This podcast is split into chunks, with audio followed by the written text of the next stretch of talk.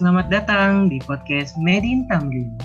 Kali ini merupakan episode spesial nih, karena pada episode kali ini kami akan kolaborasi dengan seksi sastra budaya Kabinet Adana Matahera. Dan kami akan membacakan sebuah cerpen berjudul Lelaki Tua yang Kehilangan Teman Baiknya. Selamat mendengarkan.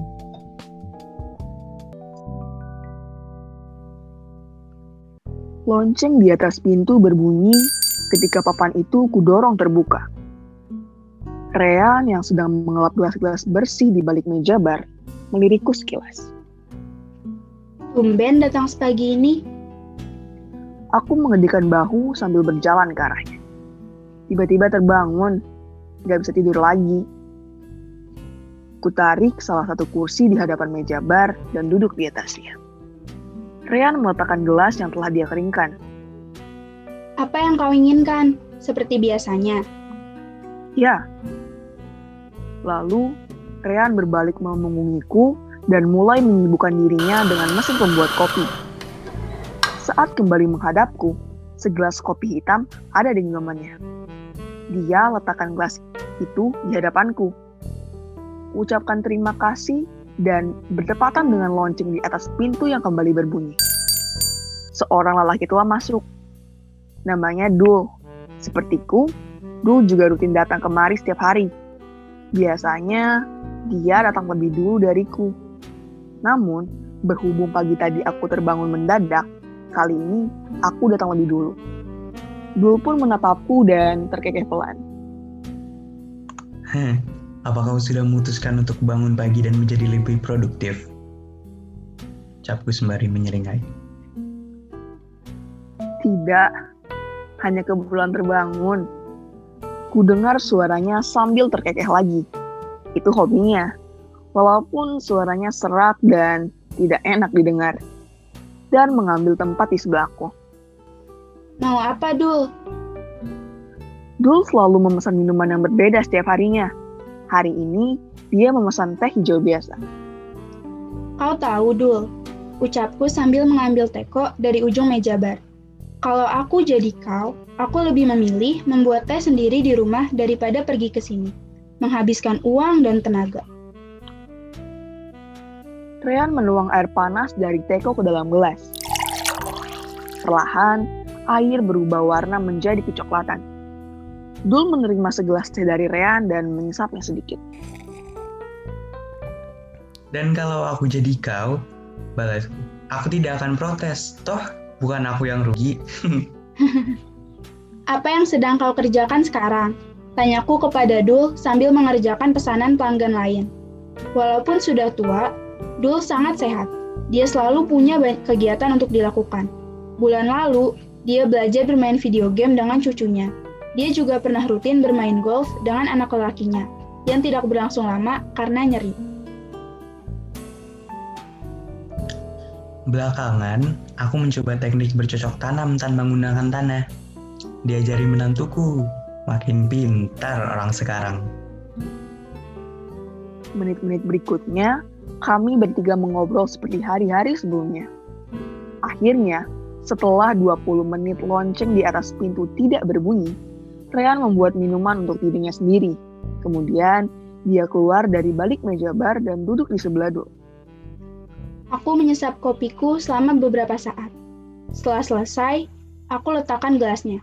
Aku mengamati mereka berdua, Dul dan dia. Saat aku menyadari sesuatu. Hei, kemana jam tanganmu yang biasa kau pakai? Jam tangan yang aku maksud adalah jam tangan pemberian mantan kekasihnya dulu. Benda itu selalu dia pakai kemana-mana, kecuali ketika di rumah. Benda itu hilang. Dihilangkan keponakanku. Pasti masih di apartemenku. Hanya saja gak tahu di mananya. Mataku membulat sebelum aku terkekeh. Wah, aku turut berduka. Ya, ya, terima kasih. Sangat membantu. Cibirku. Aku prihatin dengan keponakanmu itu. Pasti kau melo-meli. Aku menopang kepalaku dengan tangan yang kutumpukan pada siku di atas meja. Tentu saja, kakakku yang cerewet sampai balik mengomeliku. Rean pun tertawa. Kuucap kepada Dul yang sedari tadi diam. Hadiah dari mantan kekasihnya sangat berharga. Benda-benda berhargaku selalu hilang, tambahku.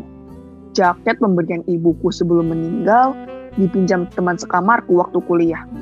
Lalu dihilangkan. Ponsel yang kubeli dengan uang tabunganku sendiri juga hilang. Sepertinya dicuri. Takdirku adalah tidak ditakdirkan untuk menyimpan barang-barang berharga. Dul, entah kenapa tersenyum kecut. Kau harusnya bersyukur. Aku kehilangan sesuatu yang lebih penting. Nadanya muram. Aku dan Rehan saling melirik. Kedengarannya serius. Dul jarang seperti ini. Kami berdua pun terdiam. Sampai akhirnya Rehan berdehak. Hmm. Kau mau menceritakannya kepada kami? Dul tidak berkata ya atau tidak.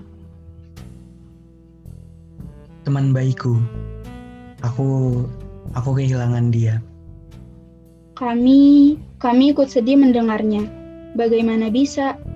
Dul menghela dan mengembuskan napas panjang. Punggungnya membungkuk. Bukan hanya aku. Dia teman baik semua orang sepertiku. Teman kami sejak kecil. Kami semua merindukannya. Dia semacam terkenal, tanyaku walau terdengar bodoh. Dul menatapku sejenak. Ya, ya, semua orang mengenalnya. Hanya anak-anak muda yang tidak mengenalnya. Mungkin mereka tahu dia, tapi hanya sebatas tahu.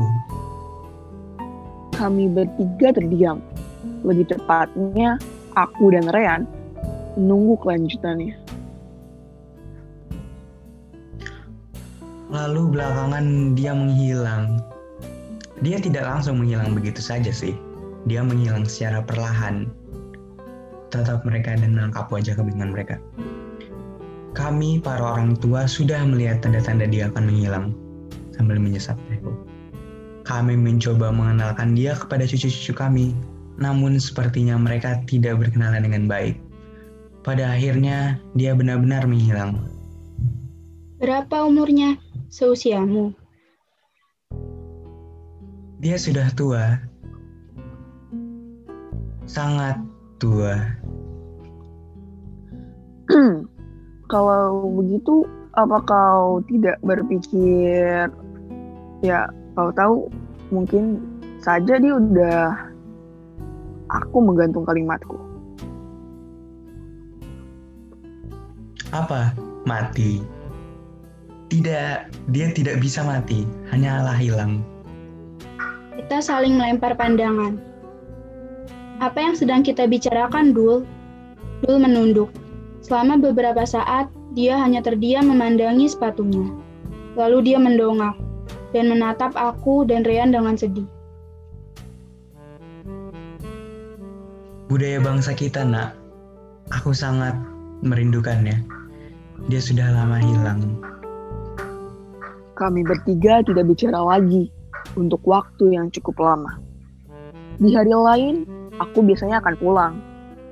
Tetapi pagi ini, aku memutuskan untuk tetap di sini, menemani Dul yang sedang bersedih. Karena aku pun merindukan budaya bangsaku. Seperti kata Dul, dia tidak mati, hanya hilang. Seperti jam tanganku. Dia pasti masih ada, masih bisa dicari dan ditemukan. Hanya saja, di mana?